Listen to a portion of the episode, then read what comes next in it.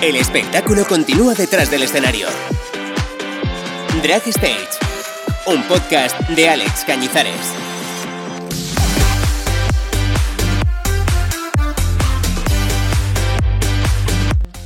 Pongámonos en contexto. Barcelona, años 90, vas paseando por la calle y de repente en el escaparate de una tienda de música ve un CD de una señora americana llamada RuPaul. Ni siquiera el dependiente sabe quién es esa persona, pero a ti ya te ha llamado mucho la atención. 30 años después te coronas como la ganadora de una de las franquicias de esta señora americana que tiene por todo el mundo y de mucho éxito. Pues eso es lo que le pasó a Sharon, quien no solamente ha ganado la competición, sino que ha sido reconocida por tantísimos años de dedicación y profesionalidad ganadora de la segunda temporada de Drag Race España y con quien inauguro esta segunda temporada de Drag Stage. Hoy por primera vez me cuelo directamente detrás del escenario, más concretamente en el backstage del Hotel de la Reina, en Barcelona, en el camerino de la gran y única Sharon. Hola, ¿qué tal? ¿Cómo estás? Todo bien, ¿y tú? Bueno, después de estos mini problemitas del directo. ha sido un poco complicado, sí, no sé, bueno, pues nada, estas cosas que a veces los móviles no deciden que no quieren colaborar. Bueno, ¿cómo, cómo, cómo te sientes? Y esto que acabo de contar, no me digas por favor que es mentira, porque si no, menudo comienzo.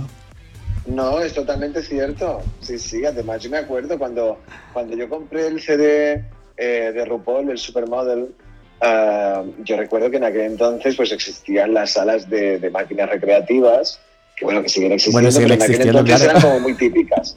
Era muy, típica, era muy típica el, ir a echar la, la, partida a los videojuegos. Eran salas solo de, solo de videojuegos y pues hoy en día es distinto. Tienes tu Play o tienes tu lo que sea, pero en aquel entonces pues te ibas a, a jugar allí. Y había una tienda de discos justamente delante, y yo siempre que salía pues miraba todo lo que había allí. Y allí vi el, el por primera vez el CD de RuPaul, que no lo conocía ni Dios aquí, la verdad.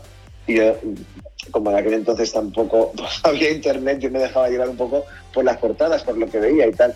Y yo, ya vi la foto de esa señora con esas piernas tan largas y todo tan, tan travesti. Digo, esto a mí yo creo que me va a gustar. Y me encantaba, me encantaba ese CD, sí, sí. Y bueno, años más tarde terminas en, eh, ganando uno de los programas, una de las adaptaciones de su, de su programa a nivel internacional, o sea, qué fuerte, ¿no? Fue muy fuerte. Fíjate que además cuando empezó el formato de, de RuPaul Drag Race, yo empecé a verlo creo a partir de la tercera temporada, si no recuerdo mal, que lo veía con mi pareja de entonces y estábamos enganchadísimos. Entonces ya vimos la tercera, la cuarta, ya la esperábamos, éramos mega fans. Y todavía había, había mucho fan ya aquí, pero todavía no era un fenómeno internacional como, como lo es ahora.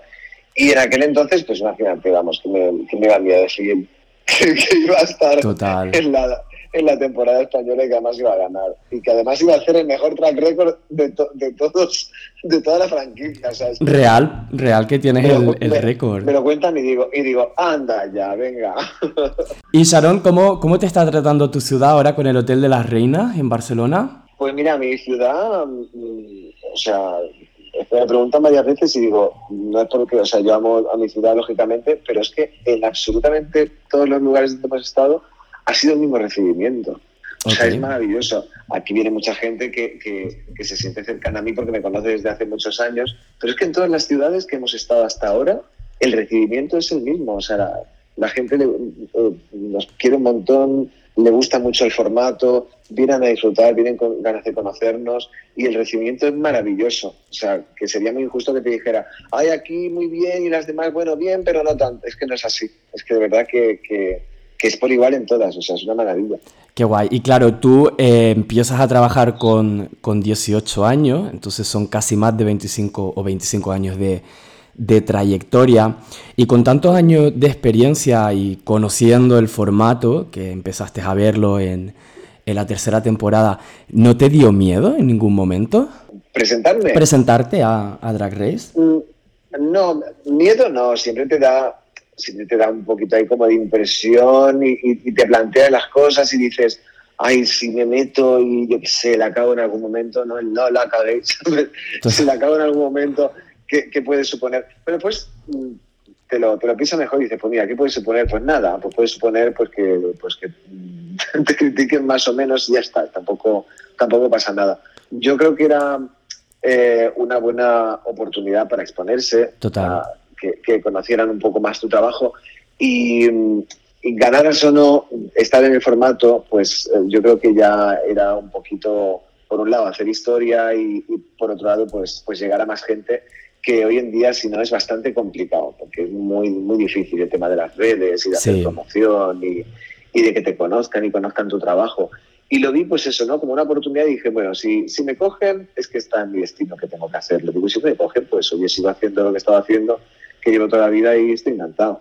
Absolutamente. Y aunque ahora imagino que estarás como, como pez en el agua, porque el teatro no es algo que es nuevo para ti, ya, ya te has recorrido España con, con otros espectáculos y con tu primera compañía y tal, pero ¿hay alguna diferencia entre esas giras que ya has hecho y esta actual de, del Hotel de las Reinas? Porque claro, tú, tú ahora vienes de, de, la estrella ganadora. Pues la gran diferencia es justamente lo que estábamos hablando antes, ¿no? Eh, eh, cuando es un formato como Drag Race, que la gente conoce, que viene a verlo porque tiene ganas hmm. de ver lo que las participantes hacemos en directo, eh, ya, están pagando una entrada para ir a ver a la persona que quieren ver, ¿no? que, son nosotras.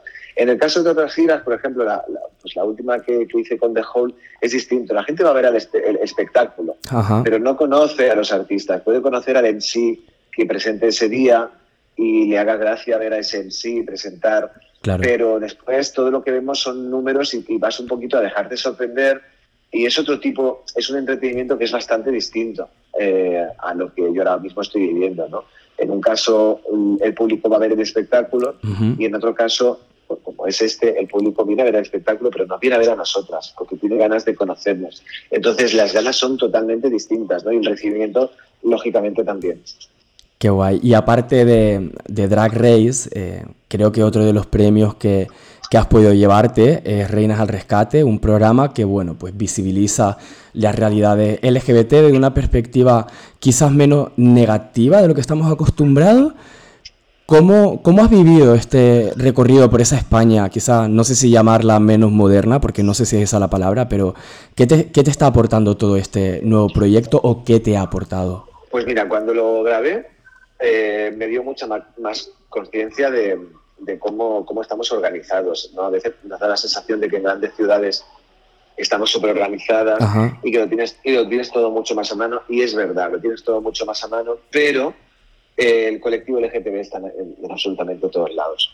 En sitios grandes, sitios pequeños, en un sitio se organizan de una manera y en otras de otra. ¿no? Y, y historias hay en todos lados. También nos da la sensación de que, de que conocemos un poquito lo que tenemos más cerca y más a mano en, la, en las grandes ciudades, pero, pero después te vas a otros lugares que son mucho más pequeñitos y, y, te encuentras lo mismo, a menor escala, pero exactamente lo mismo. Y eso fue cuando, cuando grabamos. Ahora, ¿qué me estoy encontrando? Pues para mí es volver a revivirlo de otra manera, que ya me pasó también con Drag Race, porque tú cuando grabas el programa lo grabas y cuando ese programa después se edita, es como volver a, a, dirigirlo, ¿no? Las personas que lo están editando. Y para, para mí ahora pues es súper satisfactorio eh, estar en contacto con, pues, con la gente que sigue el formato, que le está gustando, que está viendo una, una nueva manera de hacer televisión, porque hasta, hasta, hasta que ha llegado este programa aquí no se había hecho un programa de este tipo. Claro. Además, está empezando a tener eh, mucha, mucha voz todo lo que son proyectos LGTBIQ+, y, y, yo que me alegro, lógicamente, porque ya me hubiese gustado a mí en mi época tener cuando era más jovencito, tener programas de este tipo para, para conocer eh, las historias de, de, otras personas que te pueden servir de referencia, ¿no? Y donde te puedes ver identificado, identificada para, em, para ver que no estás solo, ¿no? Entonces, em, los mensajes que recibo constantemente de, de, gente dándote las gracias, em, diciéndote que tienen ganas de conocerte porque hay algo eh, que has hecho, que has dicho, que les ha tocado y pues la verdad es que es precioso.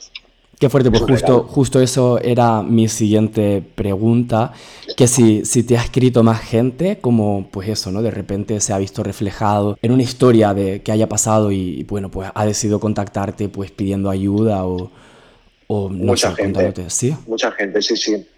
No solamente a mí, ¿eh? mis compañeras también nos escriben, nos dicen que, que, tienen una historia que contar y claro, nosotras no podemos hacer nada porque nosotros hemos grabado, estas historias y eso forma parte ya de, de, la productora y del canal. Y yo casi siempre pues les remito a que escriban a, a Buen Día Producciones, al Instagram eh, o, a la, o, al propio canal también. Es más difícil que te, que te contesten por el, por el canal, pero sí en Buen Día eh, sé que, que, la gente escribe y que les, les contestan y, y bueno, guardan esas historias porque, bueno, si en algún momento se decidiera hacer una, una segunda temporada, pues, pues son necesarias también esas, eh, esas historias cercanas que, que, la gente pues amablemente quiere compartir ¿no? con nosotras.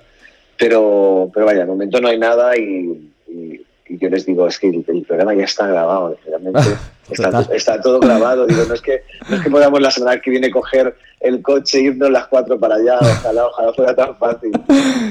La verdad que, que yo espero simplemente que, que sí haya una segunda eh, temporada. Creo que el feedback está siendo bastante positivo y, y es eso, ¿no? Al final estamos, tú comentabas, ¿no? Que ojalá haber tenido esta visibilidad y, o, tener esto, este contenido ¿no? Eh, accesible. Yo creo que al final le estés contando la historia, pero le estés dando la vuelta ¿no? como se han contado siempre, que al final siempre se ha contado como el drama. Y ahora, bueno, se cuenta el drama, pero se cuenta el drama y al final hay mucho color y mucha purpurina, ¿no? Claro, es que una cosa no está reñida con la otra.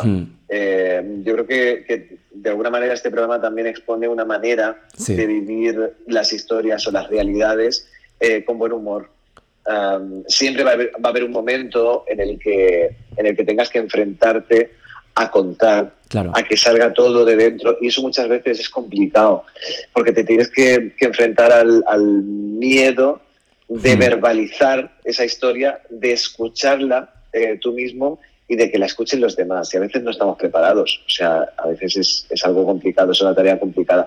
Pero una vez que lo haces, claro. Eh, em, empiezas empiezas a sanar, porque ya estás de alguna manera poniendo, poniendo solución o remedio a algo que tienes ahí dentro, ¿no? Y que tienes ganas de, compartir con, pues, con, tu pueblo, con tu familia, con tu pareja, con tus padres.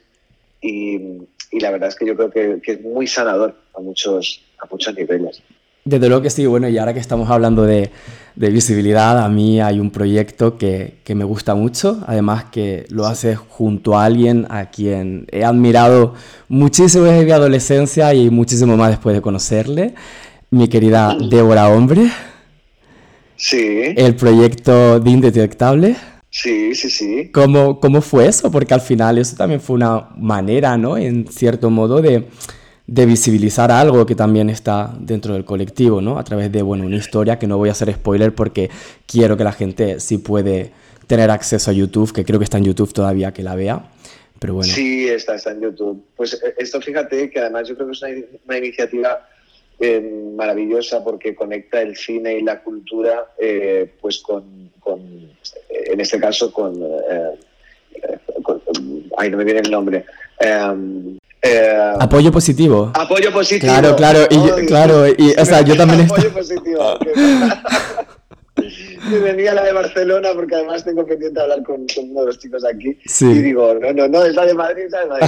bueno, pues, eh, pues ellos tuvieron ese, eh, esa iniciativa ya hace tiempo y, la verdad es que me parece maravillosa porque llega, es una, es una manera más de llegar a, al gran público. Desde luego. Con, con, historias que suceden a través del cine eh, al fin y al cabo, en, esas historias se, refleja la, realidad. La nuestra es un poquito más onírica, porque el director que lo hizo, Fernando Gamero, pues es, conocido justamente por ser uno de los, guionistas de Homo Zapping, tiene cortometrajes y pelis en su, en su haber que, bueno, siempre miran hacia la comedia y, hacia el, teatro un poquito como más, más roto. Y, yo recuerdo que él me planteó hacer este, este personaje, eh, él ya lo hacía con, con, otros actores, creo que lo hacía en, en, teatros eh, en Madrid, ¿no? de salas pequeñitas, donde se hace teatro, eh, aquí en Cataluña decimos de, bolsillo, ¿no? que es como... Sí, microteatro, ¿no? Pequeñas, Microteatro. Sí. Y, y, me dijo que, que, le hubiese que le gustaría llevarlo a la, a la pantalla y justamente pues con la propuesta de apoyo positivo se podía hacer realidad. Y cuando me preguntaba, eh, no sé quién podría ser la, otra protagonista, porque me gustaría pues, que fueras las travestis, tal, y claro, yo sí la dije, Débora. es que yo Débora total. Dice, ostras, a ver si puede por fechas y tal. Y nada, enseguida pudimos eh, encajarlo todo y, pude hacer algo, algo más con, con Débora, que somos muy amigos y la quiero muchísimo y creo que ha sido una de las figuras más importantes dentro de lo que, es la, visibilidad a través también en este país. Sí. Y, fue maravilloso hacer esto con, con ellos.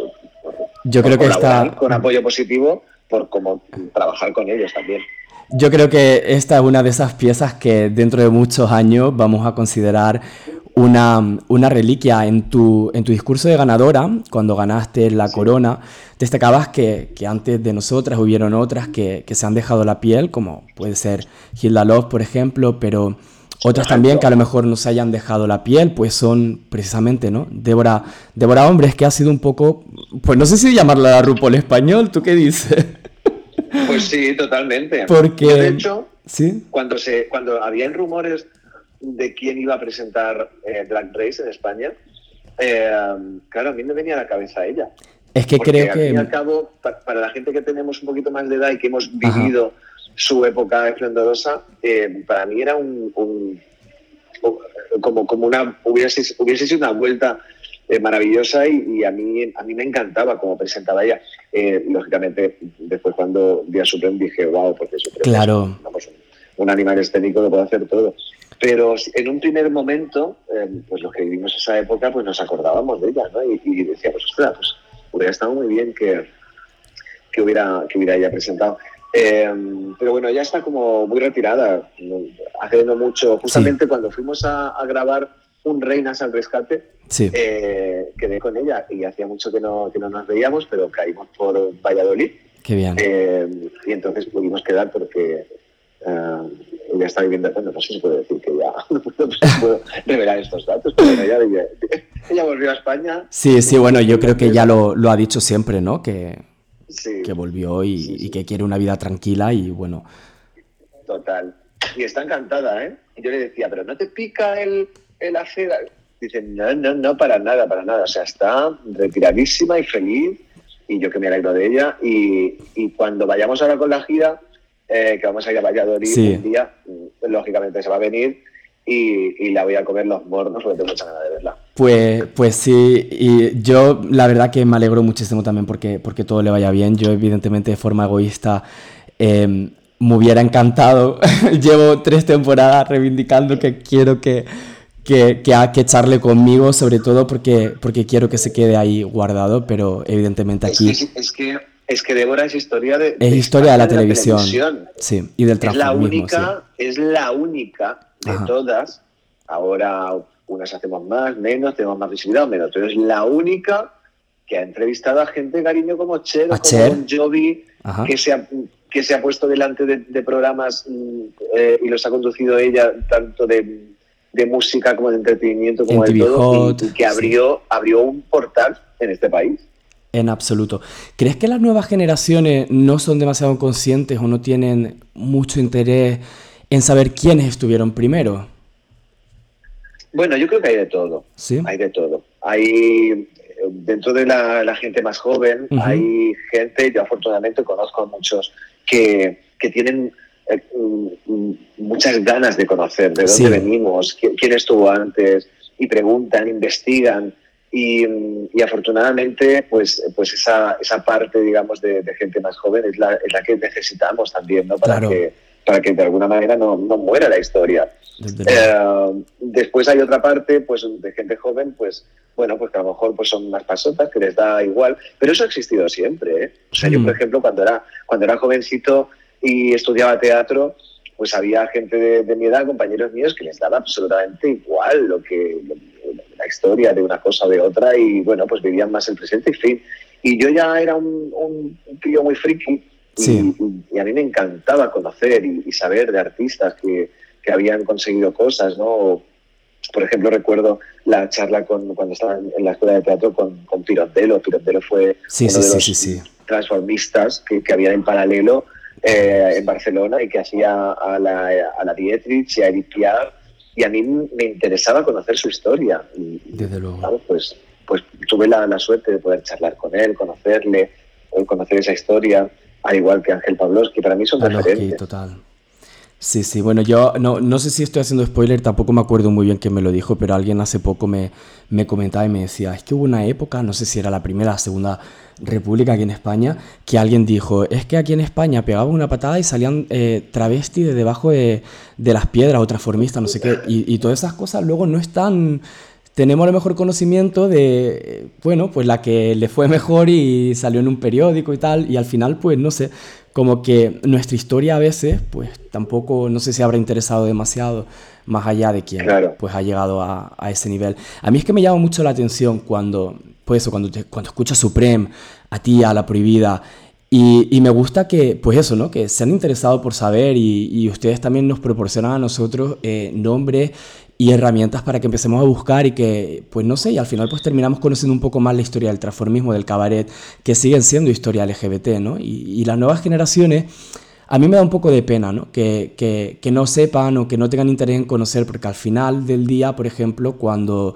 cuando en el programa, ¿no? En Drag Race, eh, siempre se hace el chiste por ser la, la mayor, yo soy de los que pienso qué afortunado de tener a alguien mayor o más mayor a tu lado, ¿no? Eh, y que poco lo estás aprovechando. Yo, yo eso no, me lo tomo mal porque además eh, lo, hacemos con cariño. O sea, yo te digo, lo, primero para ser, para ser una drag es tener el sentido del humor. A mí en ningún momento me molesto nunca. Hmm. Eh, y, de, y, de, hecho estoy de gira con mis compañeras y, me quieren un montón. Y, el hecho de que sea mayor eh, hace que, que, muchas de ellas, cuando tienen algún problema, alguna duda respecto a cualquier cosa, ya, no, ya no te hablo de de maquillaje o de, o de ah, escoger una cosa u otra tal, sino ya incluso de, pues, de temas de contratos o de temas de cómo se hace una cosa o no la otra o de cualquier cosa. Eh, vienen a mí y ah.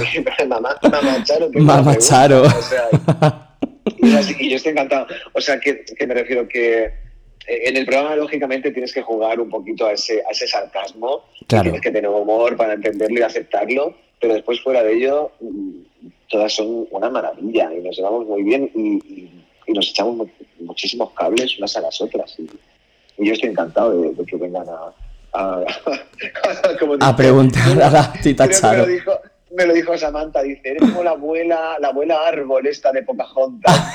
vamos, todas a preguntarte, vamos a la Charo a preguntar la abuela árbol y se me quedó la imagen de la, de la abuela árbol de Pocahontas. Me veo. Y, dentro de, todas estas facetas de, Sharon, la música eh, ha sido una, o es una, que es demasiado importante para ti, digo yo, ¿no? Bueno, yo me, dedico básicamente a cantar y sobre todo en los últimos años mis espectáculos se han, se han basado en eso, en la música. Lo que pasa es que yo siempre lo digo, he sido un poco vago. Sí. Tampoco, tampoco es que haya sido muy vago, pero es que no, no, ha parecido a las personas eh, con las que tenía que trabajar a un nivel musical personal. Y cuando ha ofrecido a alguien, hemos probado, hemos hecho algo. Y a mí, pues si no me ha gustado, yo no he tenido, no he tenido prisa que yo de, ay, no, no, es que quiero lanzar algo. No, no hmm. he grabado cosas, tengo muchas cosas por ahí grabadas que no han salido nunca y nunca saldrán, porque a mí, una vez escuchadas, pues no me gustaban. Entonces, Vaya. no, nunca he tenido, no he tenido prisa con eso. Pues yo quiero que le cuentes a mis oyentes, que muchos son muy jóvenes, ¿quiénes eran Shimai? Pues Shimai para mí fue otra escuela más. Eh, ¿Sí? Yo salía de, mi propia, de tener mi propia compañía de teatro y, empecé a trabajar como transformista y estuve trabajando un tiempo, un tiempo solo.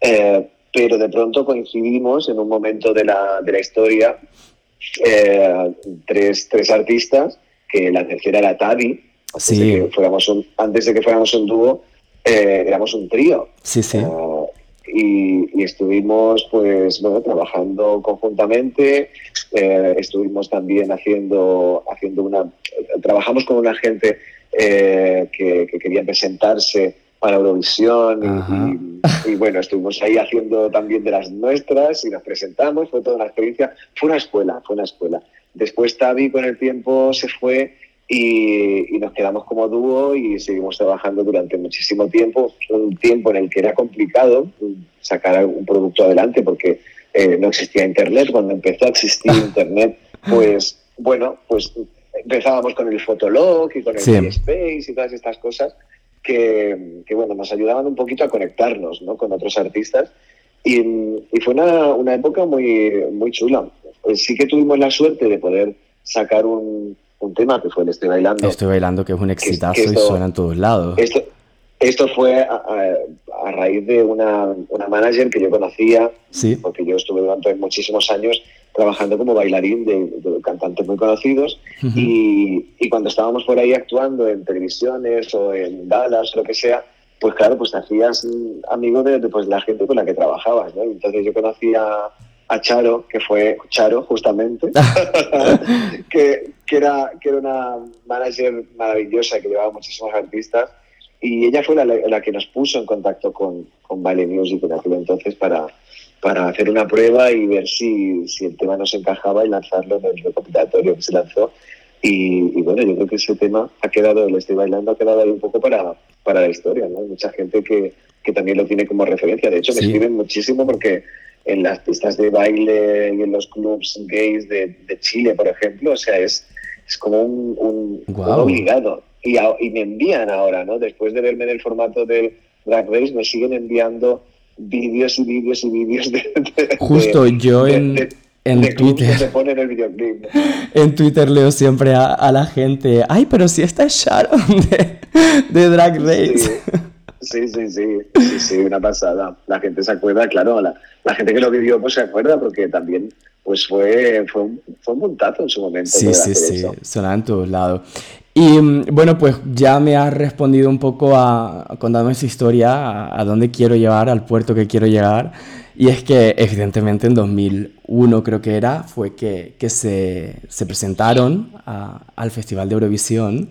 Y quiero saber un poco cuál es un- tu relación con el festival, porque el año pasado presentas la pre-party de Barcelona, luego te he escuchado por ahí que eres amiga de Conchita o algo así.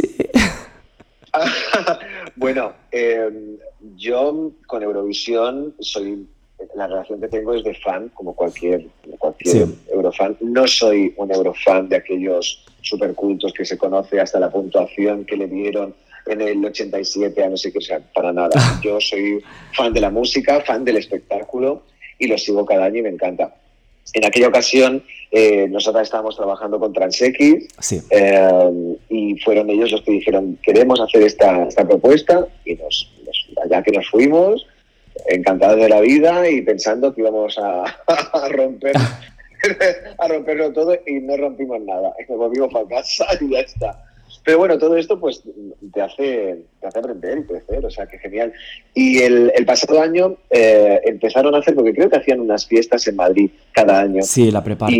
Y, y- exacto, entonces este año pasado se empezó a hacer en Barcelona y me pidieron presentar porque el chico que, que montaba todo, pues eh, también nos conocemos y somos Sí. amigos. Me dijo, me encantaría que, que presentaras tú eh, con Giuseppe. Digo, pues vamos, yo encantado, vamos, en lo que hago. O sea, me dedico también a, a ser en sí, a presentar y desde hace muchos años galas y esto pues además me hacía especialmente ilusión porque, porque era, era algo relacionado con Eurovisión y, y me gusta muchísimo. De hecho, hice un medley eh, de canciones Eurovisivas Ajá. y vamos, lo, lo pasaron por todos lados, me escribió un montón de gente porque todo esto se, se emitió en directo a través de, de streaming para, para los fans europeos.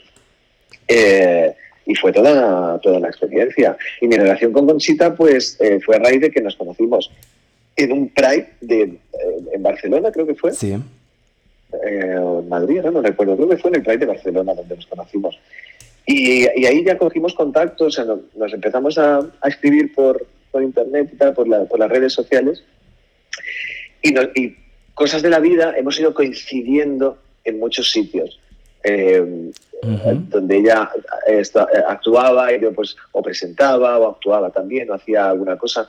En, en el Pride de Maspalomas, por ejemplo, ella vino a hacer un concierto y yo fui su telonera, entonces yo hice mi, mi set eh, antes que, que ella y estuvimos pues haciendo las pruebas de, de, de, de voz conjuntamente y tal. Y entonces siempre nos hemos ido encontrando, nos encontramos también en el, en el crucero este que vino, que vino RuPaul. eh, Sí. Trans- del Gazing sí, Plus. sí, sí. donde yo estaba trabajando, llevando la dirección artística y Conchita fue una de las de las actuaciones en el crucero hizo un concierto y vino RuPaul a pinchar y bueno, fue una maravilla. Entonces, es como, como un compañero, le tengo mucha, mucho cariño eh, porque además hay un programa en, en, eh, en Alemania y Austria que se llama Queen of Drugs, que se hizo únicamente una, una temporada y donde eh, Conchita, eh, con Hedy Klum y con otro chico que no recuerdo el nombre, que es muy conocido por, por, el norte de Europa, es un cantante, eran eh, los presentadores y jurados de este, de este concurso.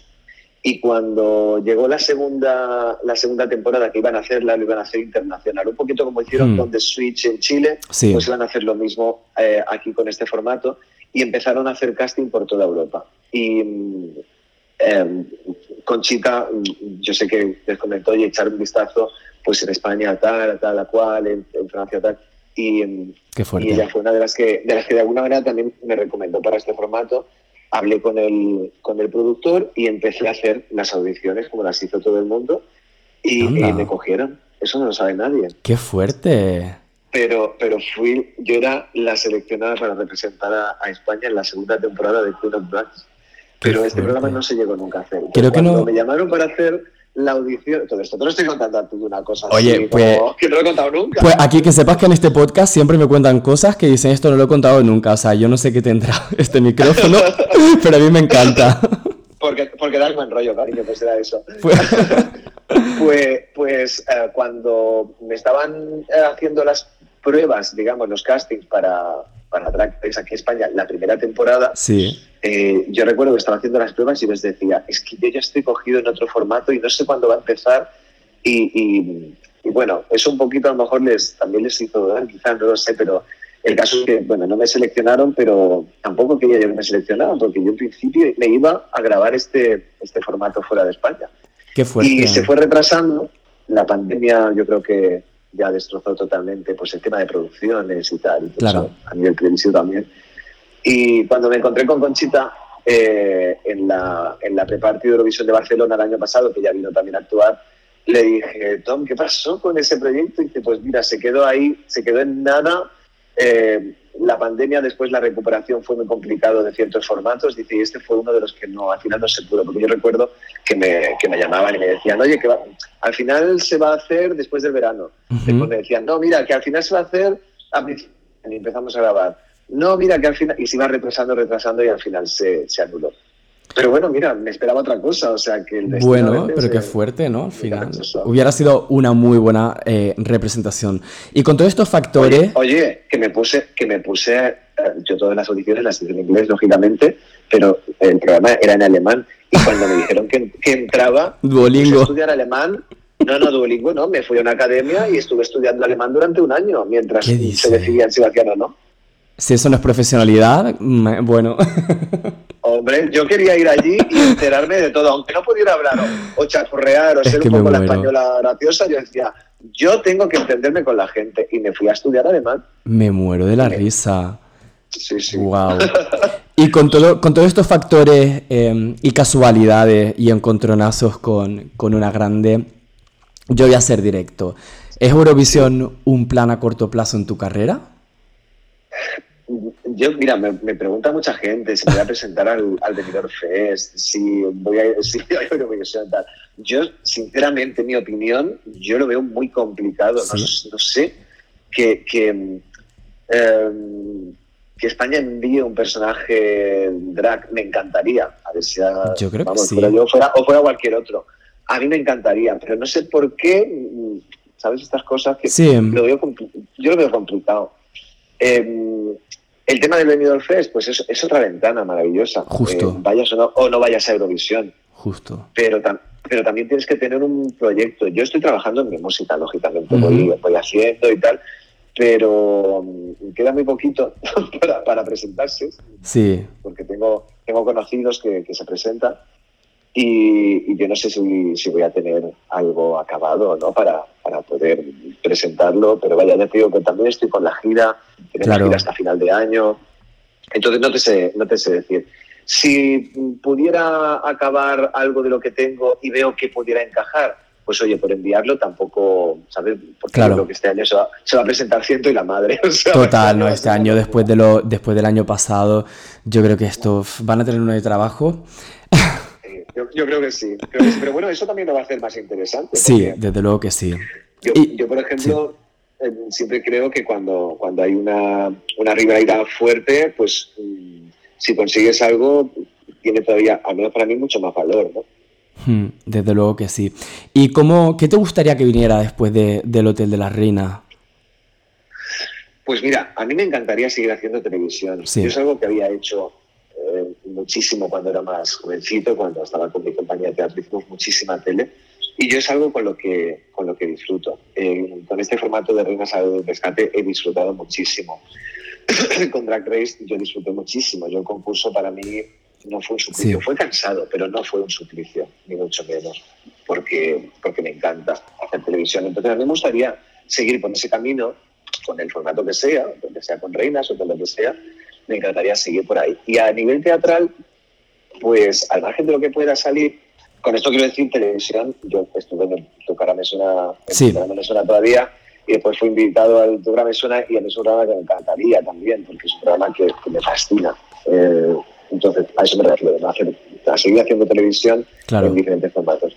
Y a nivel teatral, pues me encantaría seguir, retomar un espectáculo que yo tenía, que estaba solo y que es un, es un homenaje Sí. precioso a la música y a la televisión y al cine de mediados del siglo pasado. Eh, todo en blanco y negro, como muy vintage, pero, pero muy actual a la vez, ¿no? Porque, bueno, eh, todo se, se basa también en, en proyecciones en las, que, Claro. en las que yo estoy cantando con ciertos personajes y durante el espectáculo me he hecho hacer dúos con, con grandes personajes de, de la historia del cine y de la, de la televisión. ¿no? Hago, hago dúos con Marilyn Monroe, hago dúos con. Judy Garland, con eh, Rita Hayworth, con Frank Sinatra. Entonces eso me encantaría retomarlo. La última vez que lo hice fue en Bilbao, en el Euskalduna, y ahí ya tuve que pararlo. Y me gustaría darle un poquito una vuelta y, y poder hacer pues una mini gira pequeñita, pues por teatritos, con eso. Eso sería algo que a mí me, me encantaría. Que vienen otras cosas, oye, bienvenidas sean. Claro. Pero vaya, a mí no- me gustaría acabar moviéndome con mi, con mi espectáculo. Qué guay. Y antes de, de ir terminando, cuando comuniqué que ibas a venir a- al podcast, abrí un buzón de preguntas y bueno, pues la Sí. gente que, me, que sigue el podcast eh, mandaron muchas preguntas. Yo la verdad que me hubiera encantado hacértelas todas, pero es imposible. Así que he seleccionado tres Sí. y la primera la hace Douglas que pregunta ¿cuál reality fue más complicado? ¿Tu cara no me suena o Drag Race? Drag Race, sin Sí. duda. Sí, sí, sí, claro, sin duda. El tu cara no me suena, eh, tú haces una audición, das las opciones eh, eh, que puedes hacer. Yo me presenté al casting con, con 10 personajes Claro, y los hice todos y todos les encantaban. Entonces, eh, al final es una cuestión de que te escogen, pues mira, queremos que hagas este personaje, esta canción. Tú te lo preparas en tu casa, vas, grabas y fin. Fin. Eh, ya está. O sea, es, muy fácil. total. Ver, es Mm, muy fácil, es muy fácil y muy difícil, porque pues tú tienes que trabajarte bien tu personaje y tal, pero Claro. lo haces desde casa, con la cantidad. Drag Race, eh, aparte de, de- Agotador. de lo que implica, es agotador, pero aparte de lo que implica económicamente en cuanto Total. a hacer un desembolso de, de- de una producción que tienes que crear para llevarte, Absolutamente. eh, aparte de que no sabes lo que te van a poner cada día que llegas a plató, si vas a una prueba de interpretación, de voz, de danza, de escribir, de hacer comedia, Sí. de coser, tal, tienes que ser muy completo y tienes que estar muy relajado para, para no bloquearte. Y eso, mm, tras semanas de ir grabando, Sí, y grabando y grabando, eh, duermes poco, ah, los nervios están a flor de piel, etcétera, etcétera. Claro. Y todo eso te, te puede jugar una, una mala pasada y ir en tu contra. Entonces tienes que mm, centrarte bastante y, y tener bastante claro mm, cómo, cómo tienes que, que relajarte. sí, Porque si pierdes los nervios, lo, lo pierdes todo. Y, y esa, esa tensión y esa presión de mis compañeras en muchos momentos, sí. eh, pues, pues era pues por todo ese cansancio acumulado, Ya. eh, ya no solo a nivel físico, sino a nivel emocional, a nivel mental, porque son muchas horas y, y tienes que, estar preparado para vivir eso. Desde Entonces, la respuesta es Drag Race, sin duda. Drag Race. Manu Gabal también pregunta qué referente LGBT has tenido y bueno, dice que eres maravillosa. Ay, muchísimas gracias, mi amor. Pues em, mis referentes LGTB han sido muchísimos, o sea, a nivel musical, pues es que tengo, tengo un montón, o sea, Cher, lógicamente, Ben Midler, eh, Shirley Bassey, Diana Ross, eh, Tina Turner, o sea, son todos divas gays y, sus vidas eh, son dignas de, cualquier, de, hacer películas, bueno, de hecho algunas ya, ya han hecho películas o han hecho musicales sobre su, su vida, entonces, a, ese nivel, sin duda me quedo con, con ellas. A un nivel eh, más cercano, sí. Eh, incluso más de, pues, de comedia y tal, yo crecí con, con Martes y Trece. Yo disfrutaba mucho con los gags de Martes y Trece, que ahora te lo miras y sería imposible que muchas de las cosas que ellos hacían eh, se hicieran hoy en día, ¿no? Bueno, han pedido perdón, ¿no? Uno de ellos pidió perdón por, por cara con perspectiva. ¿No, ¿no fue martes y 13? Claro. sí. No lo sé, desconozco, pero, pero bueno, eh, yo creo que, que, ahí es donde, donde vemos cómo evolucionamos como sociedad ¿no? y, cómo vamos, y cómo vamos hacia otros lugares. Pero el, humor, el humor absurdo, yo sin, sin centrarme en el mensaje que podían dar con un lado o con otro, a mí el humor absurdo que tenían tanto ellos como Faino Cansado, por ejemplo, a mí siempre me gustó. Y si me voy a un referente travesti, ya me voy más allá en el humor travesti, sin duda yo me quedo con Ángel Pavlovsky, que para mí eh, era, era un, maestro. Siempre que podía ahorrar un, dinerito, yo me sacaba una entrada y me iba a verlo donde estuviera actuando. Ay, Dios, qué guay. Porque era un, era un gran maestro. Y tuve la suerte de asistir a su último show, que es un espectáculo que se hizo especialmente para, para, grabar un documental sobre su vida. Wow. Y tuve la, tuve la suerte de poder hacer, de poder ir porque me llamó la terremoto, me dijo, dice nena, están grabando esto, me voy a ir con la Merchemar, con la Amparo Moreno, bueno, pues todo glorias, todo glorias. Digo, pues yo me voy con vosotras a ver esto. Como para perdérselo. Menudo oh, sarao. Imagínate, cuando acabó, cuando acabó aquello, hicimos una, una cena, estuvimos con, con Ángel, estaba la, la, la, que fue mujer de Pepe Rubianes, o sea, todo el ambiente teatral que había, a mí eso me me nutre y me llena y, me da la vida. Vamos, eso es una experiencia que... Referente, referente Ángel Pavlovsky. Creo que tendrían que conocerlo, lo que decías antes, nuevas generaciones tendrían que investigar sobre, él. Pues eso, eso, es lo bueno de que, de que estos nombres vayan saliendo en, en, todos los episodios, que la gente ya, pues eso, que vaya investigando. Y la última pregunta la hace Dan y nos dice, ¿irías a un All Star Winners? Em, yo por ir. Mm, yo por ir voy a un no, te voy a, no, te voy a, engañar. También, también depende mucho de, de qué condiciones, de las circunstancias personales en ese momento, cuando te lo ofrecen. De, depende de muchas cosas, porque em, a nivel económico, eh, los desembolsos que se hacen en otros drag, races del mundo, como Estados Unidos, son impresionantes. Y puedes ir con una gran producción porque gastan mucho dinero, pero también porque ganan mucho dinero, porque son artistas que se van a hacer un bolo y, no ganan como se gana, por ejemplo, aquí en España. Claro. Eh, entonces, claro, eh, irte a un All Winners internacional, realmente, si lo viera claro, porque, porque tengo la ayuda, porque puedo hacerlo, porque tal, pues a lo mejor me lanzaría por vivir la experiencia. Yo tengo claro que no, que no ganaría, porque aparte eh, tampoco me defiendo también para conocer el slang y, mm. cuando hablan un poquito, no, pues en, un, en, un, idioma un poquito más, más callejero. A mí me costaría mucho, me costaría mucho hacer humor. Yo, por ejemplo, el Snatch Game que hice, que podía hacer un Snatch Game mm, en inglés, pero claro, Nunca, nunca voy a tener los recursos. Sabiendo, sí, sí, la limitación que, tiene pues, el, no ser nativo, desde luego que sí.